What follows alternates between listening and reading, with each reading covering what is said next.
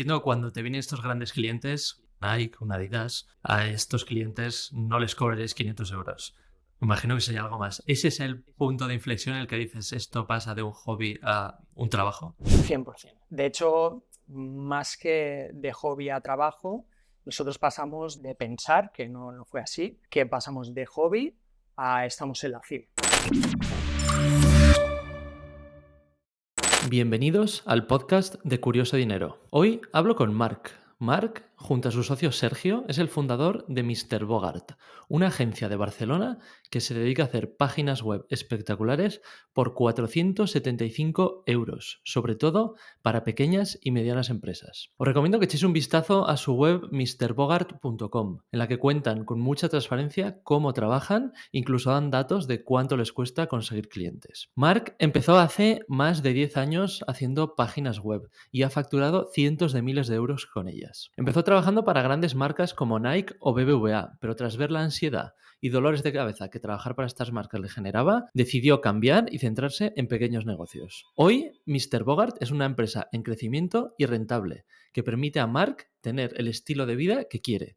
De hecho, Marc está viajando por todo el sudeste asiático y hemos tenido esta conversación mientras estaba en Tailandia. En la conversación de hoy hablaremos de cómo montar un negocio de páginas web, cómo vender y también del copywriting, con varios ejemplos prácticos de cómo Mr. Bogart, cambiando una sola frase en su web, gana miles de euros al año sin mucho esfuerzo adicional. Si quieres escuchar más conversaciones como esta, entra en CuriosoDinero.com y sin más, te dejo con la entrevista. Marc, bienvenido. Tenía muchas ganas de hablar contigo. Al final, sois una empresa que hacéis páginas web.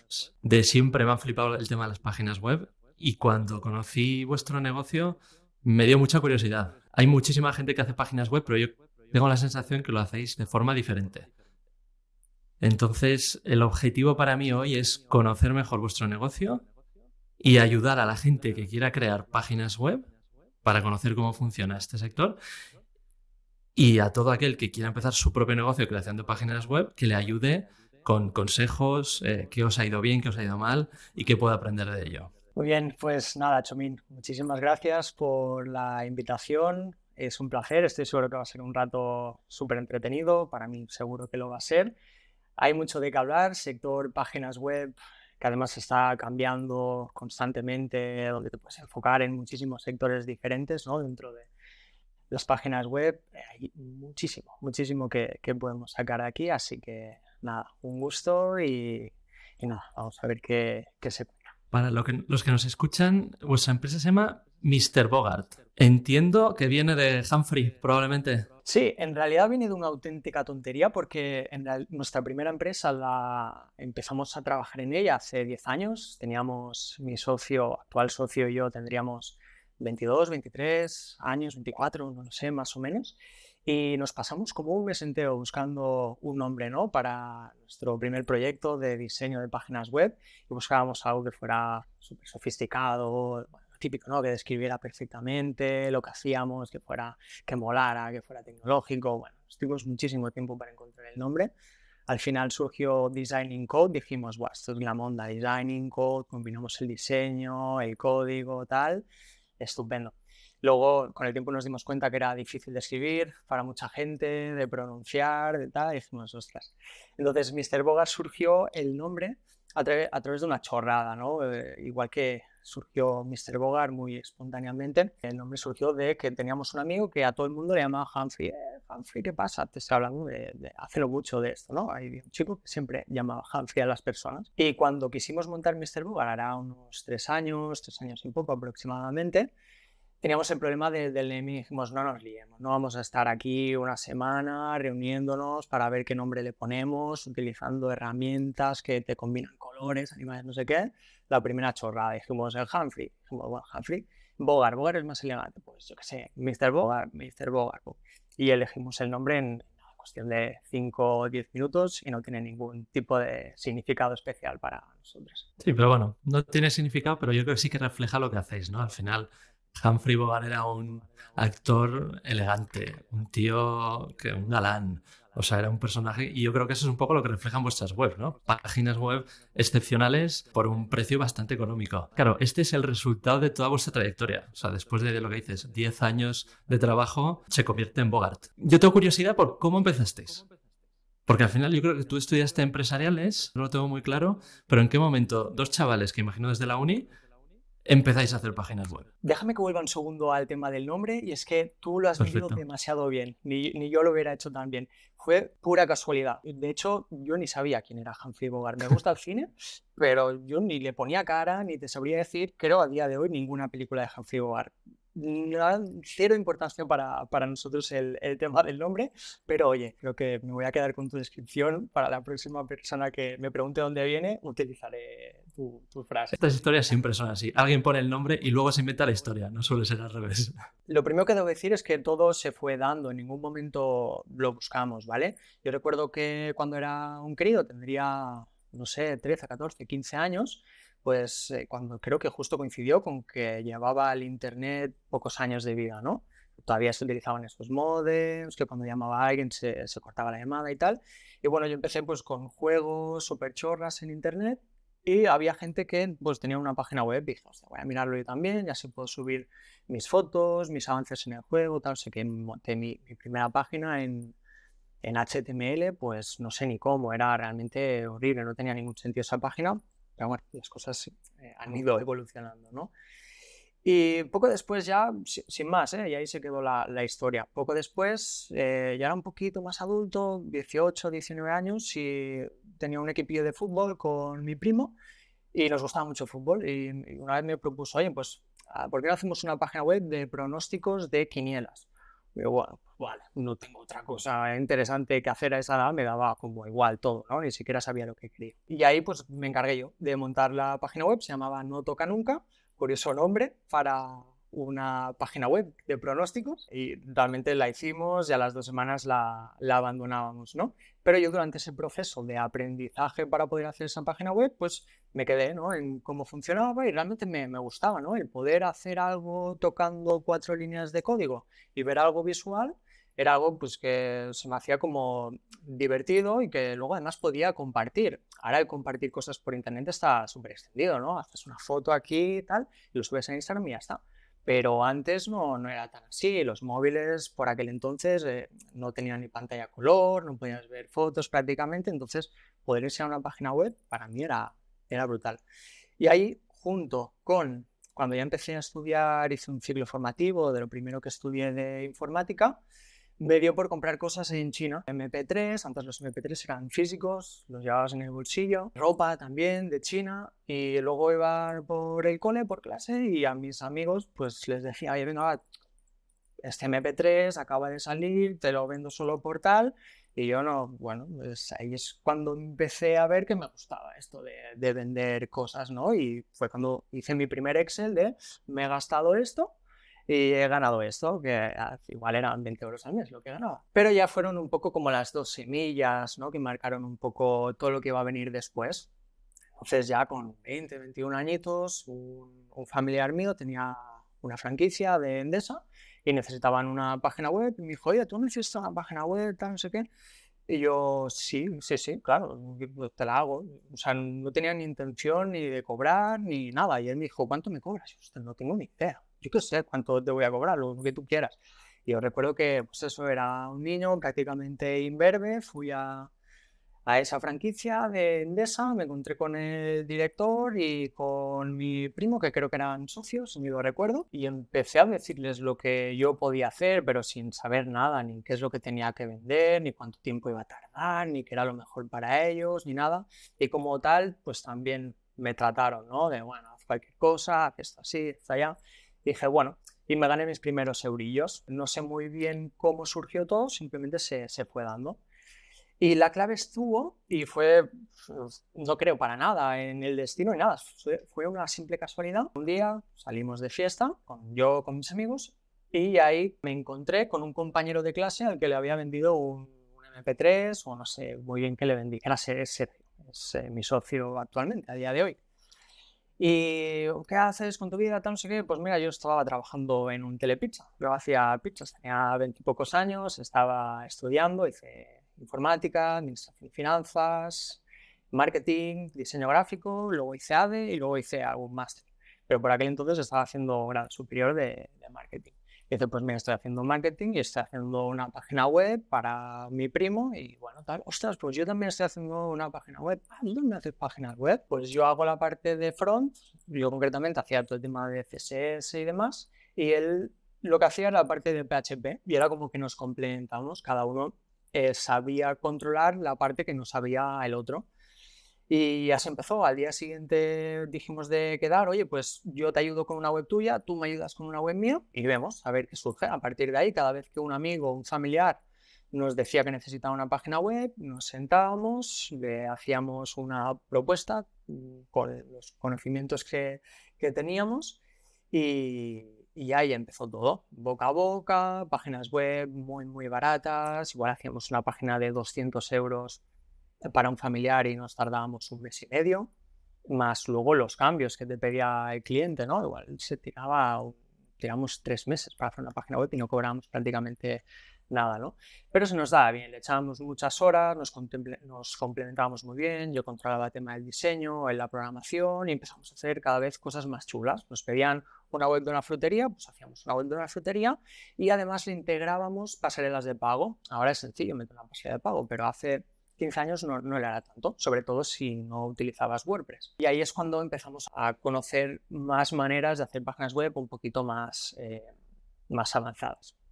Y nada, justo dimos con la tecla de un amigo que era diseñador y quedamos con él, oye, que yo soy muy bueno haciendo diseños y necesito páginas web para los proyectos que van entrando. Entonces ya empezamos a tener como un canal ahí recurrente de clientes que van entrando, que además entraron con un diseño muy fino, porque este chico estudiaba en Elisava y tenía un gusto estético. A mí particularmente no me gustaba, pero era muy diferente, era muy especial, llamaba mucho la atención, ¿no? Era bastante atrevido. Y nosotros cogíamos ese diseño y lo hacíamos. A partir de ahí empezamos a especializarnos en hacer páginas web muy diferentes, muy raras, muy particulares, para empresas que quieren ser diferentes, ¿no? Y a partir de ahí es cuando empezaron a contactarnos algunas agencias que habían visto nuestros trabajos y querían lo mismo, pasarnos proyectos donde ellos nos enviaban el diseño. Empezaron a entrarnos clientes muy, muy gordos, en plan Nike, Adidas, BBVA,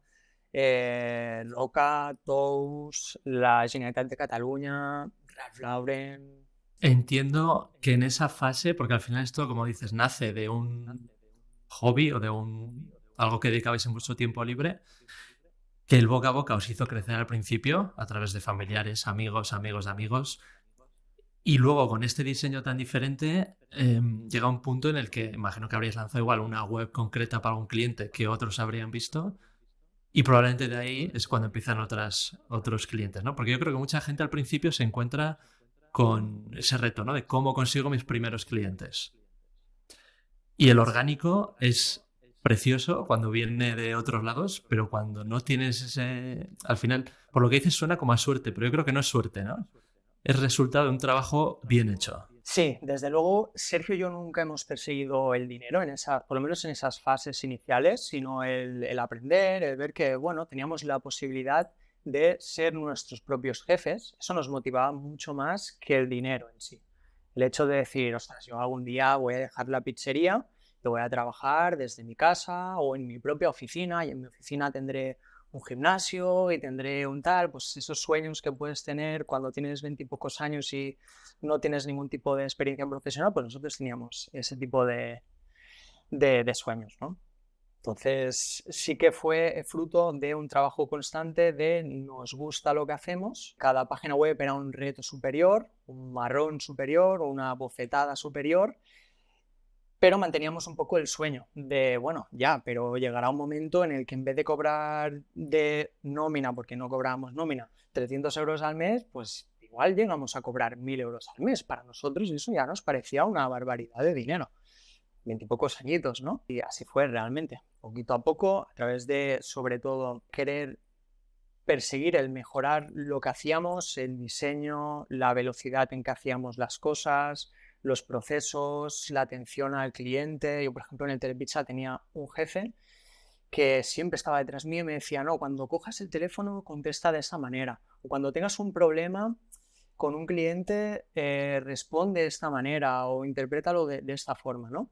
Y claro, para mí era importantísimo la atención al cliente, hablar con una persona por teléfono y hablar con naturalidad, sin intentar venderle nada, simplemente queriendo ayudar a esa persona, pues ya fui mejorando mis habilidades de ventas sin haber formado para ello, ¿no? Con el tiempo sí que me formé en ventas, pero hasta entonces no, yo iba aplicando lo que iba conociendo por ahí y lo que me parecía de sentido común.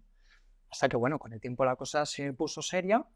Seria me refiero a cobrar y facturar 500, 600 euros al mes y dijimos, vale, pues uno de los dos se hace autónomos y así podemos hacerle factura a estas agencias, porque no vamos a seguir toda la vida cobrando en efectivo, ¿no? Entiendo cuando te vienen estos grandes clientes, un Nike, un Adidas, ahí ya dices, oye, esto se está poniendo serio. A estos clientes no les cobraréis 500 euros. Imagino que sería algo más. ¿Ese es el punto de inflexión en el que dices esto pasa de un hobby a un trabajo? 100%. De hecho, más que de hobby a trabajo, nosotros pasamos de pensar, que no fue así, que pasamos de hobby a estamos en la cima. O sea, ¿qué empresas más grandes hay que estas, ¿no? Que te he comentado, poquitas, o sea. Lógicamente hay más grandes, ¿no? Pero para chavales de 20 años, Nike era lo más grande que existe, BBVA, lógicamente era demasiado para nosotros. Y lógicamente, pues sí, dijimos, a estos tenemos que cobrarles más, pero tengo anécdotas de este tipo de clientes que a pesar de que son muy tiburones y hemos pasado realmente mal por ellos, de ahí a que creáramos Mr. Bogart hace 3 años más o menos, hubieron clientes que nos decían, no, si me pasas este presupuesto, como es tan bajo, yo esto no se lo puedo pasar a mi superior, métele 3.000 euros más. Y eso nos pasó como 3 veces, recuerdo, con BBVA, me decía, a través de una agencia nos dijeron, no, en vez de no me cobres 2.000, cóbrame 6.000, porque yo no puedo presentar este presupuesto. Y fue muy honesto, porque podía haber dicho, bueno, estos mindundis me cobran 2.000 euros, y, ellos a BBVA creo que les cobraron 40.000, que me produce risa porque era como que qué idiotas fuimos. Pero bueno, fue honesto y nos dejó más que duplicar el presupuesto. Y eso nos pasó también con una marca rusa, se llamaba Gavari, con el tiempo cerró, vinieron aquí a Barcelona, montaron pues una empresa donde desarrollaban zapatos con tejidos renovables y demás. Y nosotros, a raíz de un amigo diseñador que conocíamos, nos presentó a este chico que era el diseñador, el que mandaba en esa empresa. Que nos dijo que necesitaba un presupuesto, le hicimos una web básica, que presupuestamos una web básica, tienda online por 1.000 euros, hace 8 años más o menos, y nos dijo, no, yo creo que aquí podéis apretar 6.000, 7.000 euros perfectamente. Y nosotros era como, ¿en serio podemos cobrar 6.000 euros por una página web? Y pues venga, adelante. Entonces ya no pasamos de hobby a trabajo, pasamos de hobby a nos vamos a forrar. Cuando empezamos a tocar ese tipo de clientes. Pero la realidad en absoluto fue eso. ¿Cómo evoluciona este negocio de empezar con estos grandes clientes y a lo largo de los años? Al final son exigentes, los presupuestos empiezan a ser más altos y también lo que dices, os cambia vuestro estilo de vida. De trabajar en un telepizza con un sueldo no sé cuánto sería, ya tienes tu propio negocio con unas cantidades que lo que dices, estamos en la cima. Sí, eso creíamos, pero no. En el fondo 6.000 euros no son nada, ¿no? Sobre todo no son nada si necesitas 2 meses para producirlos. Claro, ahora 6.000 euros los producimos en días, 2, 3 días más o menos. Entonces, claro, sí que nos cambió, no en cuanto a lo económico, porque ya te digo, 6.000 euros en 2 meses no es tanto, siendo 2 personas además. Pero sí en cuanto a la experiencia. Nosotros veníamos de no tener ni idea. Yo no había trabajado nunca en una agencia de publicidad, ni de desarrollo, ni de diseño, y Sergio tampoco. Yo sabía hacer pizzas y coger el teléfono. Y había estudiado cosas, pero nunca lo había puesto en práctica, ¿no? Entonces, aprendimos muchísimo porque a través de estos clientes y de sus procesos vimos realmente cómo eran las cosas en la vida real. Nos llevamos muchísimos palos porque, claro, nosotros aceptamos todas sus condiciones. Igual nos decían, sí, os vamos a pagar 5.000 euros, pero os los vamos a pagar a 90 días. Igual tardábamos 3 meses en desarrollarlo, luego súmale 2 meses o 3 meses porque eran las condiciones de esa empresa y nosotros, bueno, ya, pues sí, lo vamos a tener que coger. Igual para hacer esos proyectos teníamos que contratar a alguien. Yo recuerdo para el BBVA tuvimos que contratar a una persona, sin embargo el BBVA nos pagaba 60 días, con lo cual era curioso porque era como que nosotros le hacíamos de banco al BBVA, teníamos que adelantar sueldos antes de poder cobrar nosotros luego por el trabajo que les habíamos hecho, ¿no? Entonces, sobre todo, aprendimos a nivel procesos, formas, prospección, cómo tienes que presentar un presupuesto, qué fases tiene, ¿no? Ese proceso de ventas, cómo tienes que entregar las cosas, cuánto de importante es en diseño web revisar 2-3 veces las cosas antes de entregarlas si no quieres que luego te venga el jefe. Aprender a marcar límites es una de las experiencias más importantes que me llevo, ¿no? Cuando un cliente te impone sus propias condiciones, estás vendido. En cuanto las aceptas, estás vendido, porque no solo trabajas para esa persona y no puedes adaptar tus procesos a todos los clientes, ¿no? De manera diferente, haciéndolo lo que te dice el cliente. No, tienes que seguir el proceso que tú tienes. Si no es así, las cosas se vuelven un caos dentro de la oficina, no sé, en objetivos, hay malestar, marrones. En fin, aprendimos sobre todo a ser profesionales, pero no ganamos tanto dinero como pensábamos. Sí, vuestra historia es curiosa porque al final, cuando alguien empieza con una agencia de marketing, normalmente sueña, ¿no?, con estos clientes. Grandes marcas, grandísimas empresas, y conseguir esos logos para poner en tu portfolio de clientes es como, ya lo he conseguido. Y vosotros habéis ido en la dirección completamente opuesta, de trabajar con grandes marcas a decir, mira, esto no es lo que nos gusta. Vamos a trabajar con pequeñas y medianas empresas y proyectos, en vez de ser mega gigantescos, cosas más sencillas. ¿En qué, o sea, al final tenéis grandes clientes, lleváis años trabajando con ellos? ¿En qué momento decidís, no quiero grandes clientes, quiero enfocarme en pequeña y mediana empresa, que es en lo que os estáis ahora enfocando con Mr. Bogart? Bien, nosotros, como te comenté, al principio empezamos con la marca Designing Code, que a día de hoy la seguimos manteniendo para proyectos más grandes que puedan entrar del boca a boca, aunque la verdad es que no le hacemos ni caso, siempre algo fantástico, ¿no? Pero esa empresa a partir de los 4, 5, 6 años empezó a crecer, ya fuimos 8 en la empresa, teníamos ya departamento de marketing, creo que había 4 personas ahí llevando el marketing, 3 o 4 en desarrollo. O sea, ya estábamos formados, ya éramos una empresa, ya facturábamos, teníamos un sueldo, no nos forrábamos, pero teníamos un sueldo y pagábamos las nóminas, ¿no? Pero teníamos muy mal rollo con un tercer socio que metimos en la empresa para que nos llevara lo que es el departamento de marketing.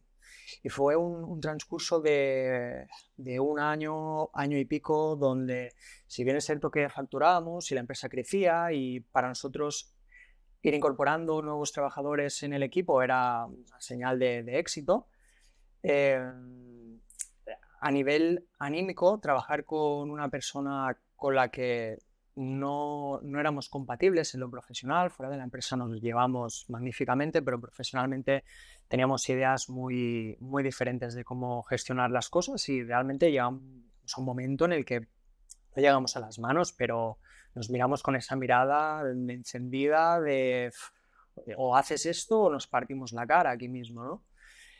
Y sumado esto al estrés, el agobio de trabajar con este tipo de clientes, hicimos clic, reventamos. Esta persona tuvo un ictus pulmonar a raíz un poco de la situación tan caótica. Nosotros dijimos, tío, es que Sergio, estamos discutiendo entre nosotros y el motivo de la discusión entre nosotros es siempre porque uno lo defiende a él y el otro lo apoya. Pero siempre está él en medio de nuestras discusiones. Y ahí dijimos, no, tío, es que no merece la pena. Entonces, por las dos partes y al mismo tiempo dijimos que teníamos que separarnos. Él se llevó todos los clientes de marketing, era responsable de marketing, prácticamente los había conseguido todos él. Terminamos dentro de lo posible bien, en el sentido de, bueno, estos son tus clientes, estos los nuestros, cada uno hizo su camino, pero ahí, claro, al perder jefe del departamento de marketing, las otras personas que estaban por debajo, era como, vale, ¿y ahora quién va a gestionar a estas personas? Yo no tenía tiempo, porque yo ya estaba metido en temas de ventas o dirección de la empresa en general, Sergio está pues, en tema de desarrollo 100%, con algunos proyectos difíciles que estábamos haciendo. Y no teníamos ni idea de marketing, ni yo ni Sergio. No, y teníamos 4 personas ahí y 3 o 4 clientes que nos habían quedado que tampoco daba para pagar sus sueldos, ¿no? Entonces se tuvo que disolver todo el tema de marketing. A partir de ahí, lógicamente, marketing lo bueno que tiene es que suelen ser ingresos recurrentes, todos los meses te van a pagar una cuota y al perder gran parte de esos ingresos, pues lógicamente no podíamos mantener a todo el equipo que teníamos.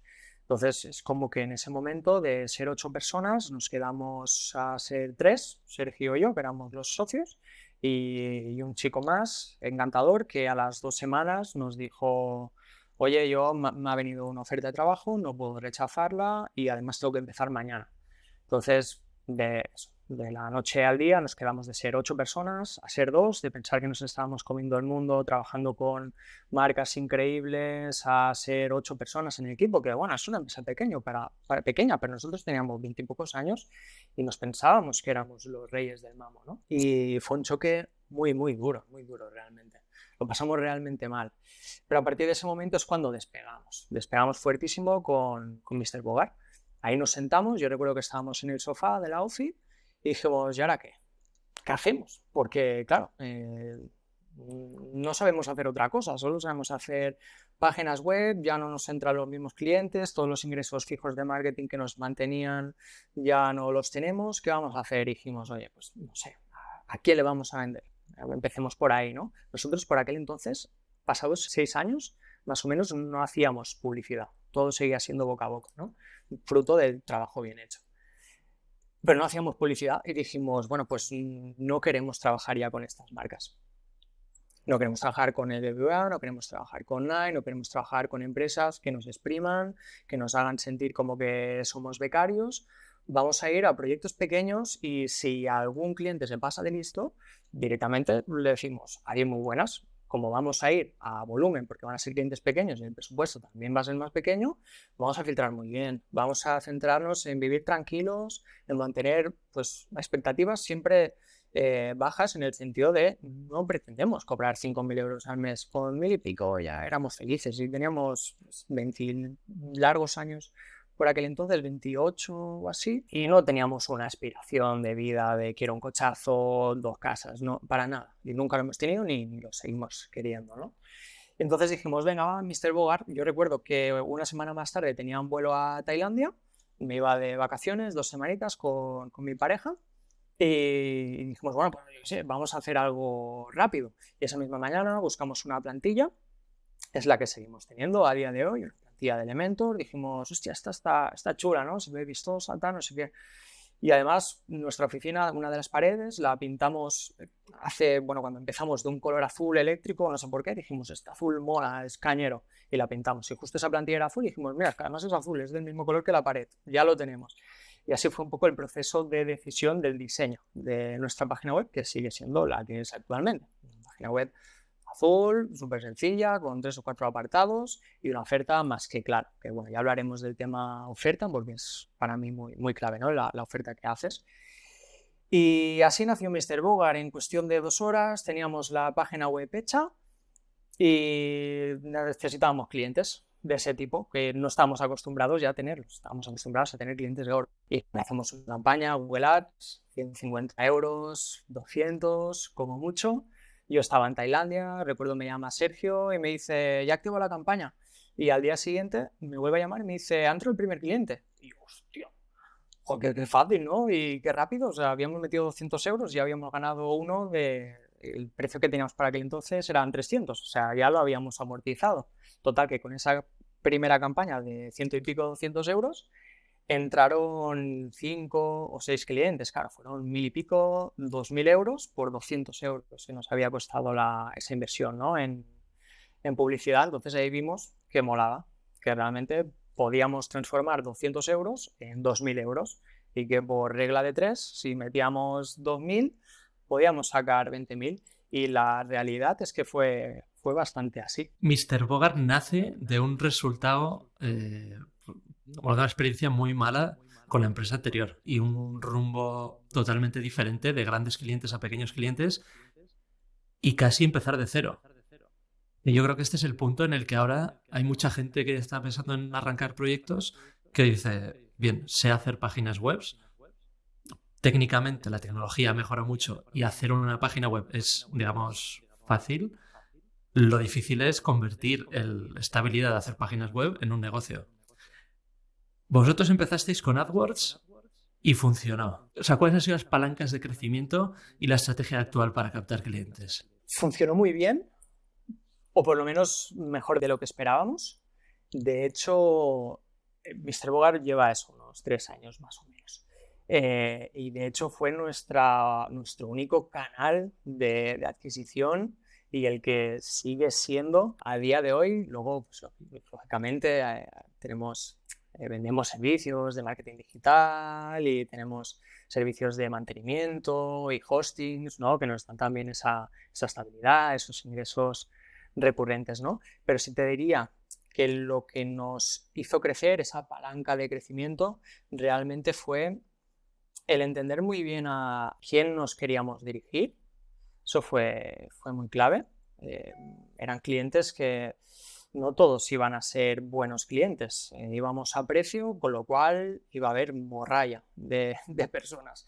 Entonces sabíamos que teníamos que filtrar muy bien el tipo de clientes, ¿no? Ya teníamos una experiencia en la que prácticamente viéndole la cara a una persona sabíamos si nos iba a dar problemas o no. Entonces yo diría que el primer punto clave fue filtrar, saber filtrar bien.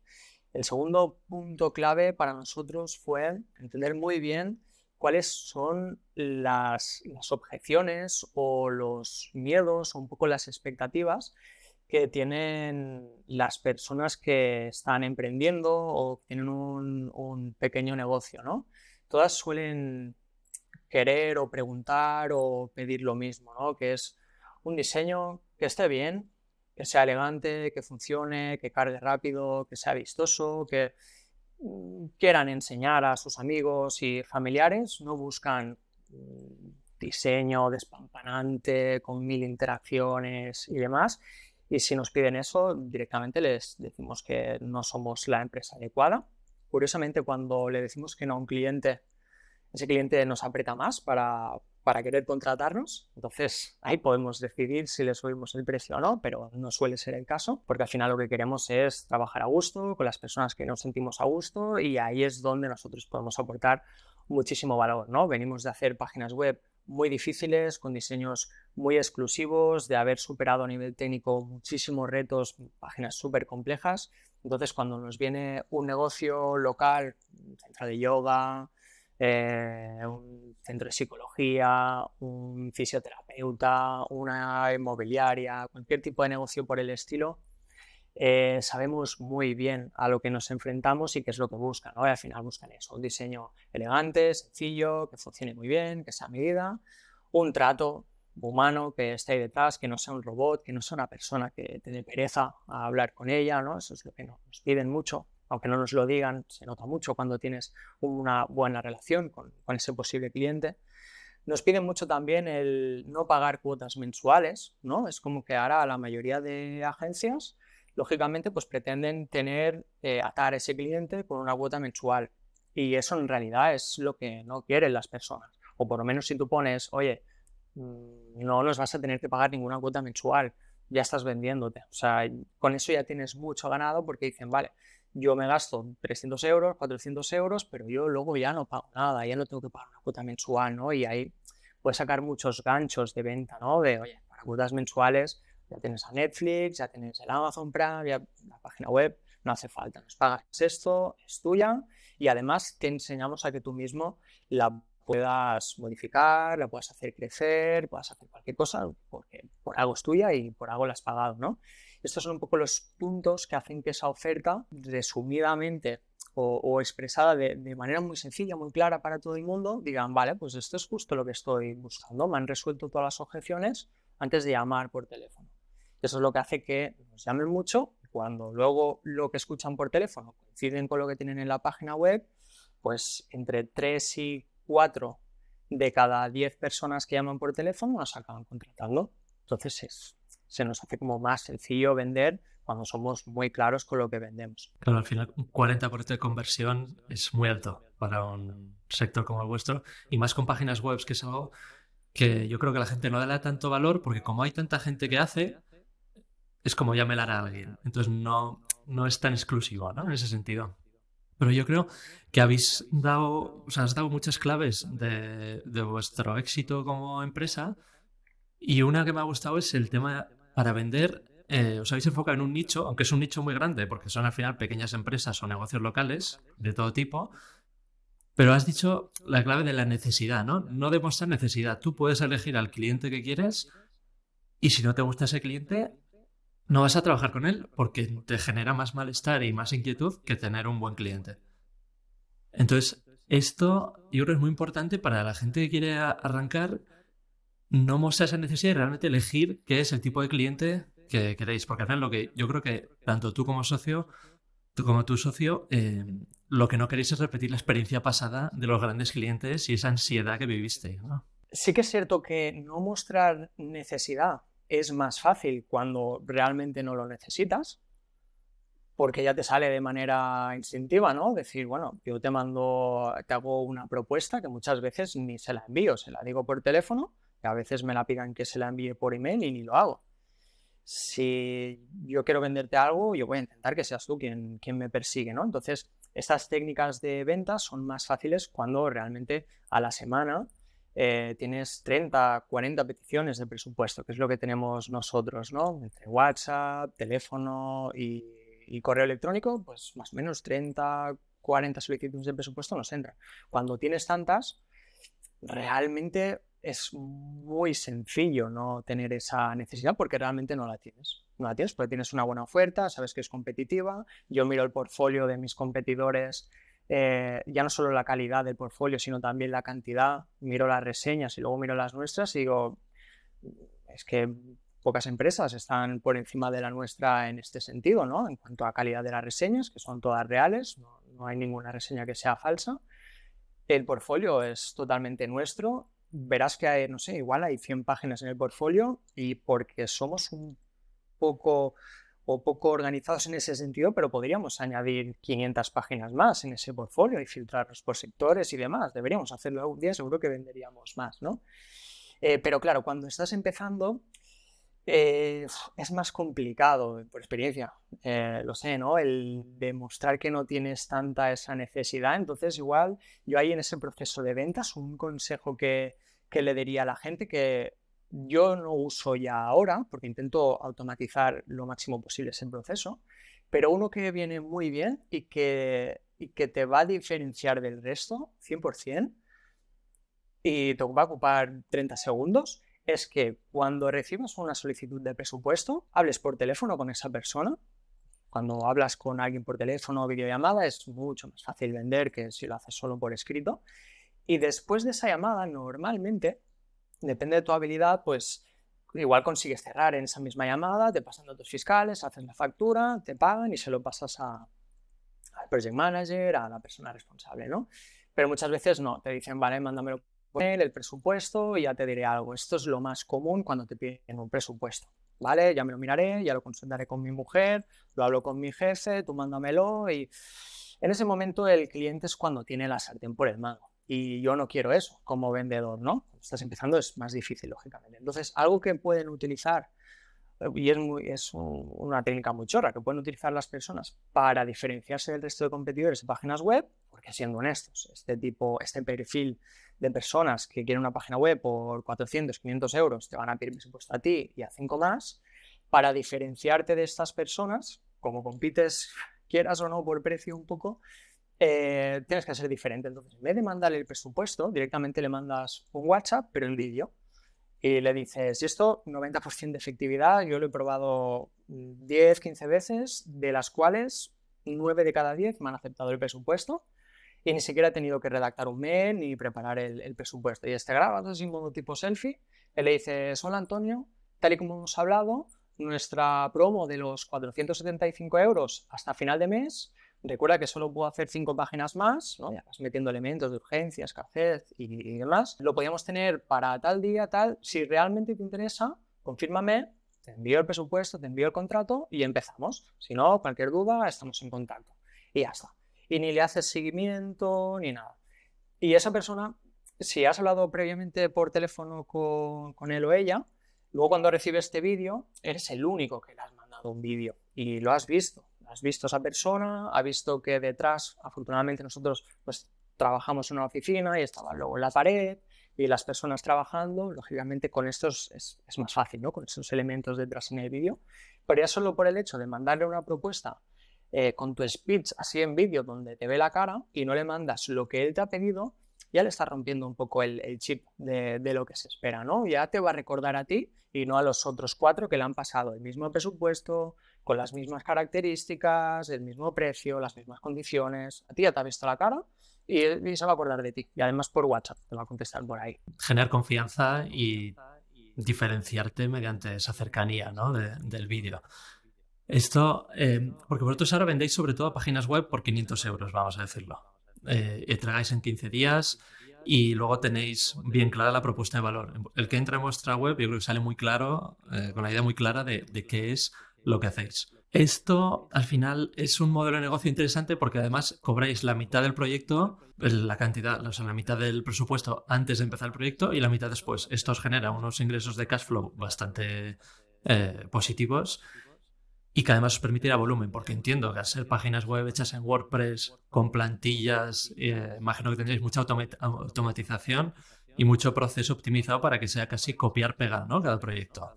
Sí, importantísimo los procesos, las automatizaciones. Al final son páginas web que las vendemos por 500 euros, una web normal de servicios, y las tiendas online pues en los 600, 700. Intentamos no salirnos de ahí, cada año vamos subiendo un poco los precios, pero en el fondo luego tenemos ahí un sistema de upsells que nos funciona muy bien. No es que doblemos prácticamente el presupuesto, pero sí que estamos añadiendo más servicios que el coste nuestro por aplicarlos, coste de tiempo, es muy pequeño en relación a lo que cobramos por ellos. Por ejemplo, nosotros entra un cliente, nos paga el 50% y uno de los primeros pasos, son 3 pasos concretamente, el segundo es rellenar un formulario, un briefing, donde ahí cogemos información general del proyecto, ¿no? Datos de contacto, si quiere hosting, si no quiere hosting, tal no sé qué. Y luego hay un apartado dentro de ese formulario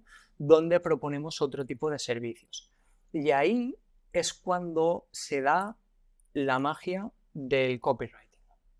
La clave para nosotros fue un antes y un después brutal, porque nosotros con cambiar solo una frase de uno de estos servicios, me refiero a, por ejemplo, redacción de contenido, abrir una ficha en el Google My Business, instalar un Analytics, hacer la página multidiomas, son como productos, ¿no? Que ofrecemos una vez el cliente ya está dentro y libremente en el formulario pueden elegir si lo quieren o no y lógicamente ahí de manera muy clara se indica un precio. Entonces, en la manera en que ofrecemos en esa pregunta donde vendemos, por ejemplo, te voy a dar 2 ejemplos, te podría decir 15, te voy a dar 2 que a mí me gustan mucho porque solo una frase hizo que al año ganásemos, estuvimos facturando igual 20.000 euros solo por ganar, por cambiar una frase, ¿no? Una era la redacción de contenidos, ¿no? Oye, tienes los textos y quieres que te los hacemos nosotros, ¿no? Resumidamente. Intentamos plasmar muy bien los beneficios de que los textos estén hechos por nosotros. Eso funcionaba. Nos iban entrando 2, 3 clientes al mes de redacción de textos porque decíamos, bueno, si te hacemos los textos, te vas a posicionar mejor, vas a presentar mejor tus servicios, vas a ser más profesional, tal, no sé qué. Nos entraban 2, 3 redacciones de textos al mes a unos 200, 300 euros cada uno, más o menos. Y a raíz de manera autodidacta o algún cursillo, alguna membresía que cogí de copywriting, empecé a ver como, no trucos, pero sí entender un poco la psicología, ¿no? Del por qué las personas compran una cosa u otra. Y una de las cosas que vi era el meter miedo. Pero no meter miedo con maldad, con intención de manipular a nadie, sino pues en el sentido de que si no haces esta cosa, igual no ganas tanto como podrías ganar, ¿no? Entonces simplemente a ese párrafo que tenía por los beneficios de que los textos fueran profesionales, con posicionamiento, palabras clave y todo eso, una última frase que era, como normalmente nos dirigimos a empresas de servicios y las empresas de servicios pues no venden un servicio por 20 euros, lo venden por varios centenares o miles de euros, pusimos una frase que era en plan pesimista, de imagínate que te redactamos los textos y solo te conseguimos un cliente más al año de lo que podrías conseguir tú. Y entonces la respuesta era de sí. Y entonces ahí luego ponía... Al final lo que estabas haciendo es demostrarle el resultado, ¿no? ¿Qué va a conseguir si tú le escribes el texto? Un texto escrito por nosotros te va a hacer ganar más clientes. Imagínate que solo ganas un cliente más al año, que parece súper triste. Súper triste, un cliente más al año, es triste, pero bueno. Hay muchísimos ejemplos de eso, de copywriting, como cambiando una frase te hace cambiar, o sea, te hace ganar muchos más miles de euros al año, pues porque al final, como lo posicionas al cliente, es que es muy diferente. Totalmente. Aquí en el caso... No, vale, al final de la pregunta ponemos ¿cuánto dinero ganarías si contrataras este servicio y te consiguiéramos como mínimo un cliente al año? Entonces la respuesta que ellos ponían es sí, quiero los textos porque ganaré más que los 200 euros que me cuesta este servicio. Resumidamente era así. Pues fue añadir esa frase tan tonta de que entraran 2 o 3 clientes de redacción de textos a que entraran igual 10. Claro, 10 al mes a 200, 300 euros cada uno, pues ya son 2.000, 3.000 euros de facturación más mensuales, pues a fin de año, pues ya es una buena pata, ¿no? Solo por haber puesto una frase. Realmente no nos hacemos de oro con eso, pero solo con cambiar una frase. Te dicen que vas a facturar 10.000 euros más al año y, bueno, pues cambias la frase simplemente. Otra, por ejemplo... Claro, eso replicado a diferentes funcionarios, o sea, a diferentes servicios que ofrecéis, pues es multiplicar, porque al final no es lo mismo decirle a alguien te vendo una redacción de textos o... estás pagando por conseguir más clientes. Exacto, ya te pasaré el texto que tengo concretamente, pues lo hice hace un par de años y fue como, pues venga, más 10.000 de facturación solo por una frase.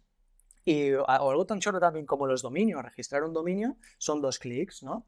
Nosotros uno lo incluimos gratis con el hosting y el otro lo vendemos por 25 euros. Si quieren un segundo dominio, por 25 euros. Entonces, en este formulario, en este briefing, hay una pregunta de si quieres el dominio.es por 25 euros. Y entonces ahí la frase que utilizábamos antes era... es recomendable en España que si tienes el .com tengas también el .es para que nadie te lo quite. Y igual de cada 20 hostings que nos entraban al mes, pues 4 o 5 nos cogían ese segundo dominio, que son 25 euros, ganábamos 100 euros ahí, porque al final nosotros registramos miles de euros de dominios todos los años y nos hacen descuento y nos cuestan 5 o 6 euros el dominio, ¿no? Entonces, no ganábamos nada realmente vendiendo 4 dominios, pero fue cambiar esa frase y añadir no. En la respuesta, ¿no? Podían, sí, quiero un dominio por 25 euros o no, y entre paréntesis, no quiero un dominio, acepto que si alguien registra este dominio, ya sea un humano, una persona o la competencia, lo perderé para siempre y no puedo recuperarlo de ninguna manera. Tienen que hacer clic en esa respuesta. Desde que hicimos esto, pasamos de 2, 3, 4 dominios que nos compraban de cada 20 a unos 17, 18 dominios que nos compran de cada 20. Entonces pasamos de 75, 100 euros de facturación a casi 1.000 euros de facturación, solo por añadir el no acepto que si alguien me lo roba no podré hacer nada, ¿no? Entonces, claro, 1.000 euros al mes por 12 meses es una pasta.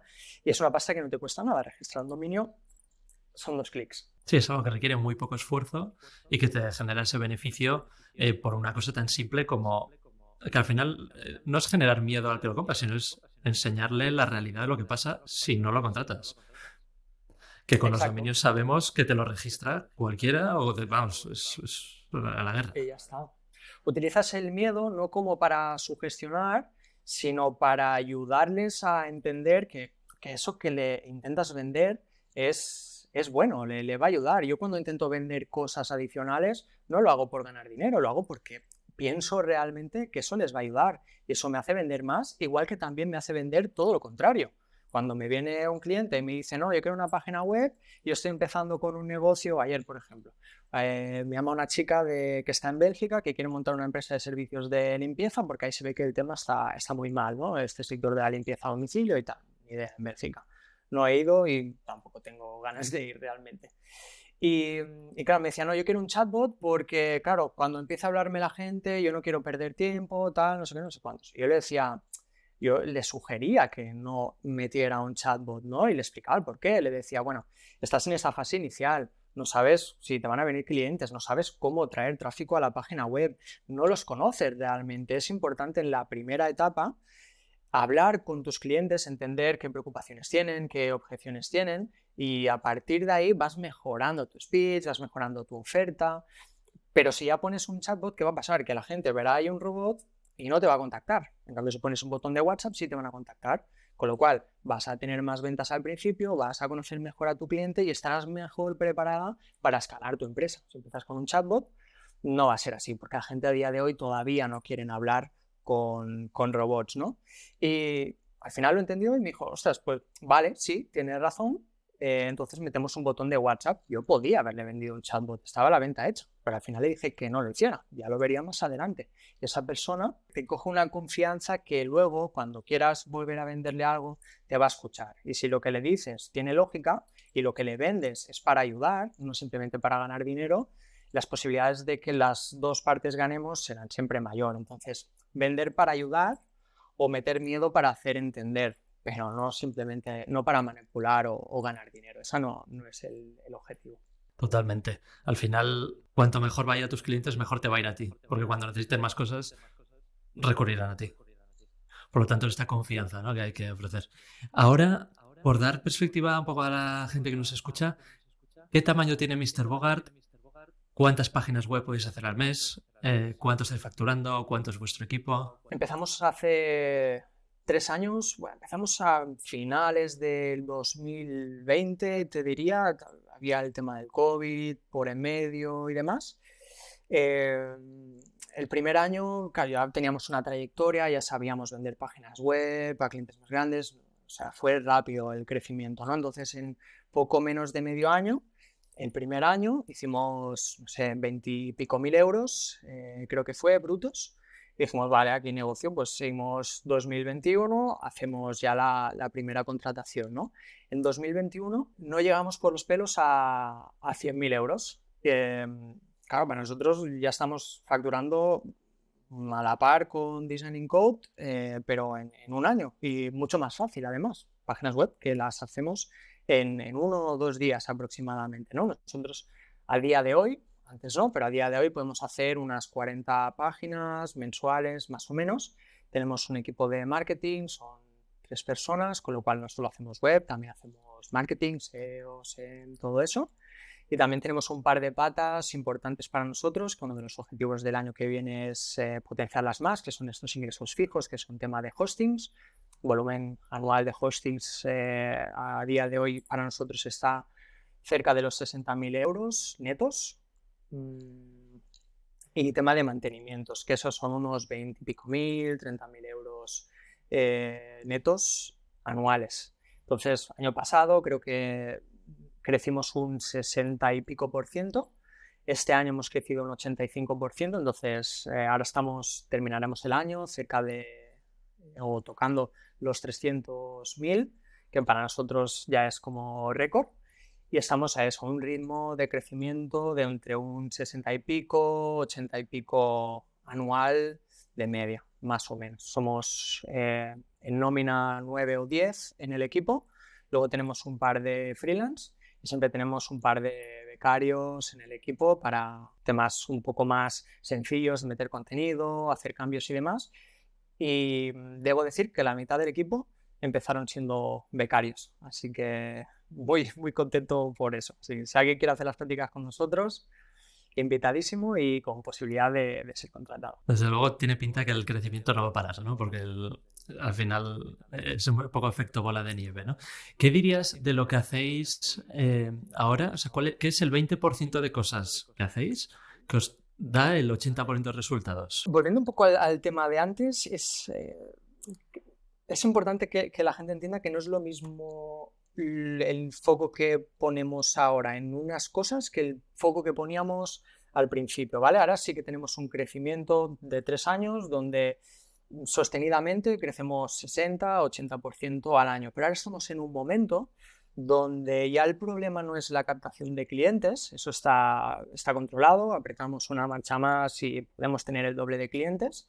El problema está a nivel productivo y de procesos y automatismos. Entonces nosotros arreglando o afinando estos temas, que tenemos todavía mucho por trabajar en este sentido, realmente podríamos crecer muchísimo más. Es como que estamos creciendo así, pero estamos en un punto que ya estamos palpando, que a la que toquemos 2-3 cosas que nada tienen que ver con las cosas que pensábamos hace 3 años, vamos a doblar o triplicar perfectamente lo que estamos haciendo.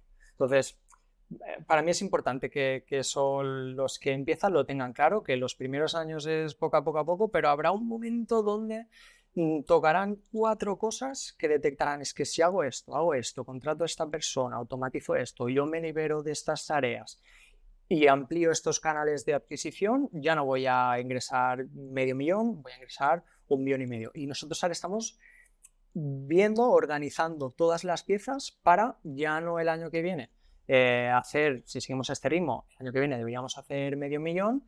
Yo creo que estamos en un punto donde ya podemos llegar al 1,000,000. Entonces, pasar a ese pico, ¿no? Solo nos falta tocar unas cuantas piezas que ya sabemos cuáles son, fruto de la experiencia, solo falta pues ponernos a ello, que no es fácil. Entonces, volviendo al tema del 80%, esto va variando. Realmente en nuestro caso, a día de hoy, como llevamos un par de años que le metemos mucho el foco a ingresos recurrentes, tema de mantenimientos, cuotas fijas de marketing, hostings y demás, ya no es tanto 80-20 en el sentido de que, lógicamente, lo que más hacemos son páginas web y podríamos decir que ese 80% de beneficio son páginas web.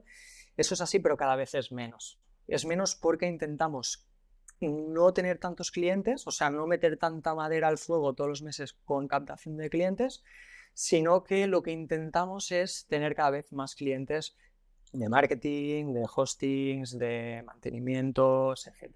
Entonces te diría que, bueno, si tuviera que decir algo sería 80% o 70%, mejor dicho, páginas web, tiendas online y todo lo que tenga que ver con eso. Entonces estáis en una fase, por lo que dices, en la que ya... O sea, puedes crecer por aumentar tu cantidad de clientes, ¿no? 500 euros a página web multiplicado por X clientes, crecimiento. O la vía que estáis siguiendo es menos clientes, pero más facturación por cada cliente. Y a ser posible, recurrente por hosting o servicios adicionales relacionados con la página web. O sea, que al final la página web sea el gancho para más proyectos con ese mismo cliente. Esa es la estrategia, 100%. Si ahora, por lo que fuera, se cerrara la empresa, a nosotros nos quedan unos fijos mensuales que nos permitirían tener un sueldazo sin trabajar. Sin trabajar me refiero como mucho el tema de mirar los IVAs cada 3 meses, ir pagando 4 facturas de los servidores y poco más. Y... claro, realmente nos interesa ir más en esa dirección porque es lo más rentable, ¿no? En cuanto a web no somos tan rentables. Realmente, aunque facturemos este año cerca de 300, realmente nuestra rentabilidad es muy bajita. Es una de las cosas que tenemos que mejorar. Por eso lo que queremos es seguir teniendo más fijos y de alguna manera reducir los gastos que tenemos ahora, que son bastantes. Al final... como cualquier empresa, ¿no? El foco inicial es captar clientes y luego optimizar operaciones y crecer la rentabilidad. Entonces yo creo que ya estáis en esa fase, ¿no? De los clientes no es una preocupación, es cómo somos más rentables y cómo estamos creciendo siendo rentables. Es un poco lo que te comentaba al principio, que es muy diferente la manera de pensar que tenemos ahora o las cosas en las que nos centramos ahora respecto a las que teníamos que centrarnos hace 3 años, ¿no? Y es justo lo que has dicho. Al principio teníamos que saber vender y vender bien, y luego cuando ya eso funcionaba teníamos que aprender a hacer 20 páginas web entre 2 personas, entonces ya empiezas a mejorar el tema de procesos. Luego tienes que aprender a limitar al cliente, a no ser tan flexible, pero sin perder calidad, ¿no?, en el servicio, en la atención al cliente. Y luego es imprescindible empezar a automatizar cosas, ¿no?, a través de Zapier, con mail marketing, con temas de cobros automatizados, ¿no?, con Stripe o recibos domiciliados.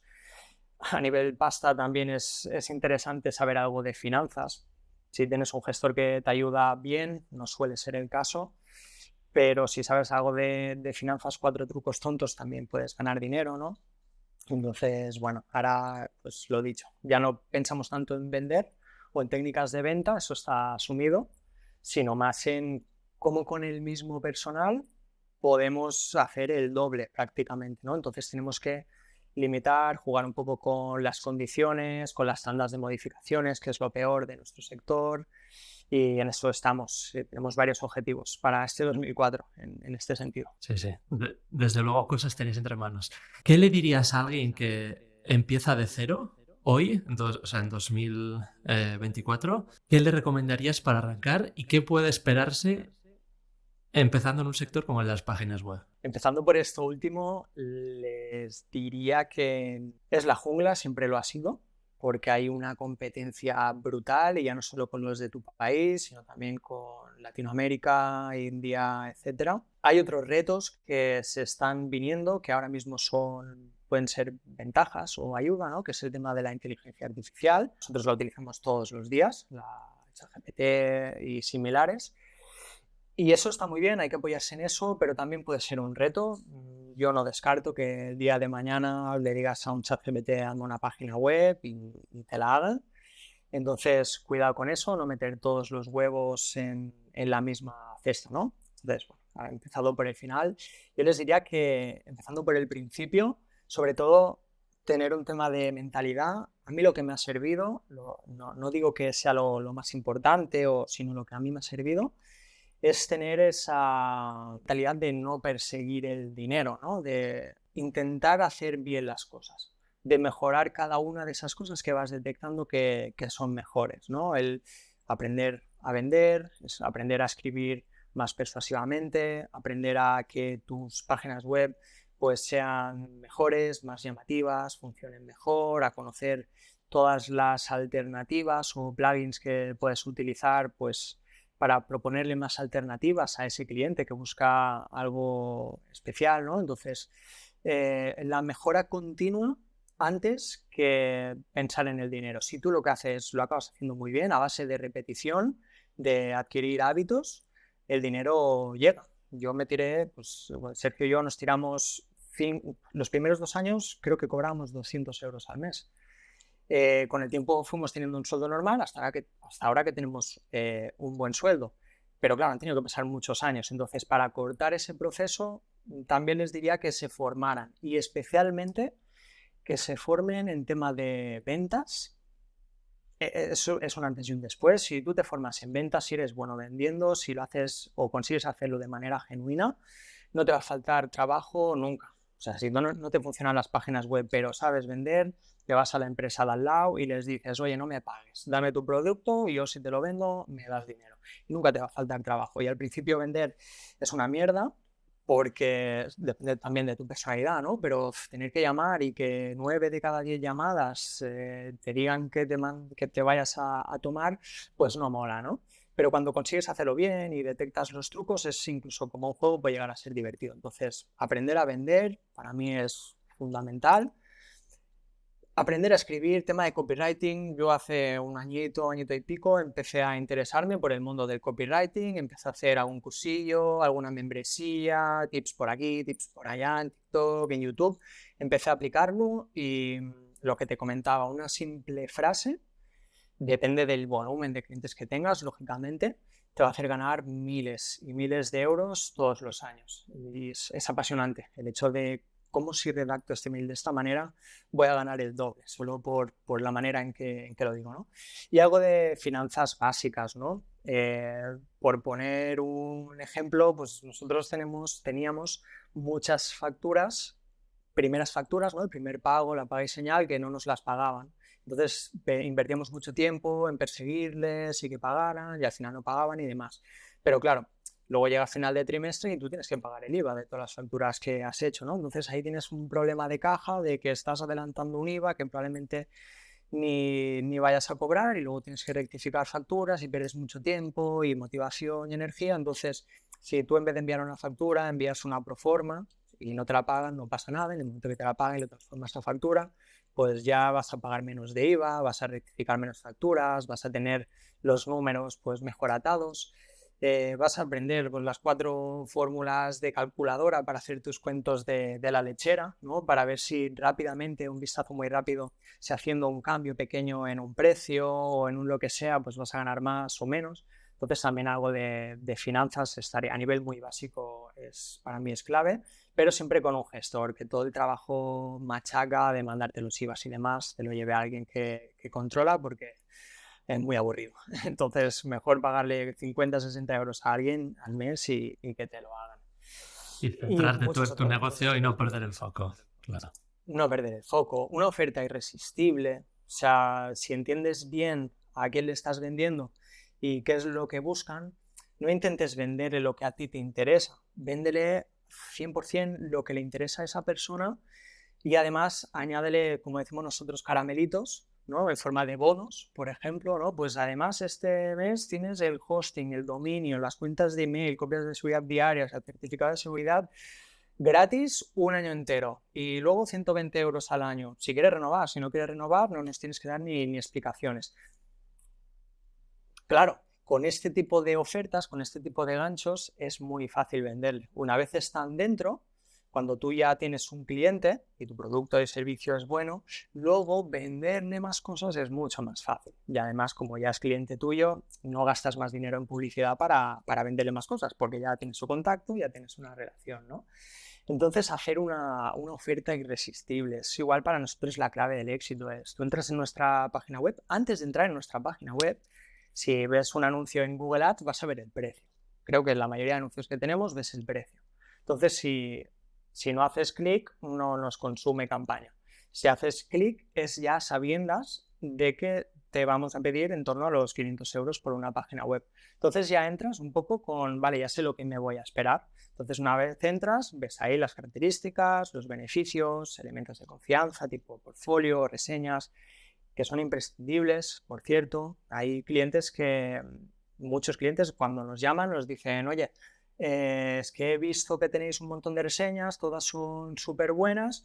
Yo en el momento que me dice eso ya sé que tengo la venta hecha.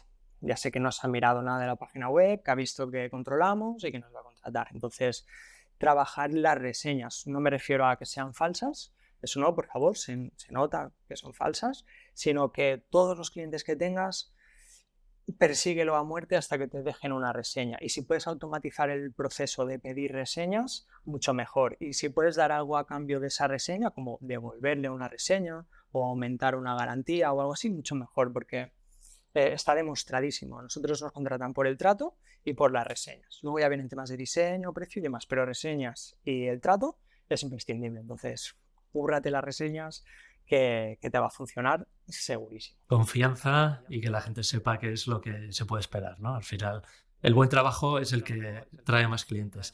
Te voy a hacer una última pregunta, porque vosotros habréis hecho ya miles de páginas web. Habrás hablado con negocios de todo tipo. Fontaneros, academias de yoga, restaurantes. Imagino que tendrás un abanico amplísimo de negocios. Si no te dedicas a esas páginas web, ¿qué ideas de negocio has visto que funcionan? Yo ahora de lo que más sé es de vender y de páginas web. Es de lo que más sé. Un poco en base a esta experiencia, hay otros sectores que creo que pueden ser interesantes. Ahora hay mucha salida con temas de inteligencia artificial y demás, pero yo no conozco estos sectores. Yo conozco lo mío, ¿no? Entonces, en base a mi experiencia, nosotros hemos probado diferentes cosas, ¿no? Por ejemplo, empezamos vendiendo páginas web caras, ahora páginas web baratas. Hace un par de años estuvimos a nada de abrir una lavandería de autoservicio, ¿no? Buscando el que ese negocio por sí solo ya se mantuviera. Al final, por temas de no sabíamos muy bien todo el tema de la obra y demás como iba, y dijimos, guau, qué rollo, lo dejamos aparcado, pero estuvimos a esto, teníamos ya el crédito y todo aprobado, no lo hicimos al final porque fue un poco rollo todo el tema del local y la instalación. Eso nos hubiera interesado, a día de hoy no, porque está colapsadísimo. Luego también compramos hace menos de un año una parte pequeñita de una empresa de gestión de eventos con un muy buen amigo que también tiene una empresa muy interesante, se llama Intelin. Y bueno, estamos viendo a ver cómo evoluciona el proyecto. Nosotros simplemente hemos puesto la pasta y vamos a ver qué queda a final de año para nosotros. Y luego si hay algo muy interesante que queremos poner en marcha ya, empezar a rodar durante el 2024, que es este mismo conocimiento que tenemos en el mundo páginas web, crear una formación, una mentoría. Me da un poco de pereza el hecho de que, claro, yo me meto en Instagram y veo muchísimos cursos, muchísimas mentorías, siempre la misma gente, siempre te vende lo mismo, high ticket de 5.000 euros por un curso. Yo he pagado mentorías de pasta, bueno, hemos pagado mentorías de bastante pasta y luego ves el contenido y dices, vale, tío, sí, he sacado algunas ideas, me vienen muy bien, pero realmente siempre he tenido la sensación de que te copian una mentoría y te la venden por el mismo precio prácticamente, metiendo pues ahí sus matices y sus historias. Entonces a mí me gustaría realmente, que no lo hemos empezado, es solo una idea, pero estamos seguros que ayudaría a muchísima gente y lógicamente nos iría muy bien en cuanto a lo económico, que es eso, formar a personas, crear un curso donde se lo demos todo masticado, pero solo para diseñadores de páginas web y agencias pequeñitas o diseñadores de páginas web. Que no sea un curso que te sirva para cualquier empresa, no, solo enfocado a páginas web, desde qué herramientas utilizamos, a qué anuncios hacemos nosotros en Google Ads, que puedas copiarlos y pegarlos, que puedas ver y escuchar llamadas de ventas en directo con clientes reales, que entiendas cuál es todo el proceso desde que te contacta un cliente hasta que le sirves, bueno, toda esta experiencia que nosotros tenemos. Poderlo plasmar en un curso que imagino que sería bastante denso porque hay mucho que contar y pues que estoy seguro que con eso, en vez de estar 10 años, que es lo que hemos tardado nosotros en llegar a donde estamos ahora, que tampoco es nada del otro mundo, pero nos permite vivir como queremos, acortarían el proceso en un año, en menos de un año estarían teniendo muy buenos resultados seguro. Entonces esa es un poco la idea de negocio que tenemos y que nos gustaría empezar. Al final, aterrizar toda esta teoría de los gurús o todos estos grandes cursos que se venden por ahí a la práctica del día a día, ¿no?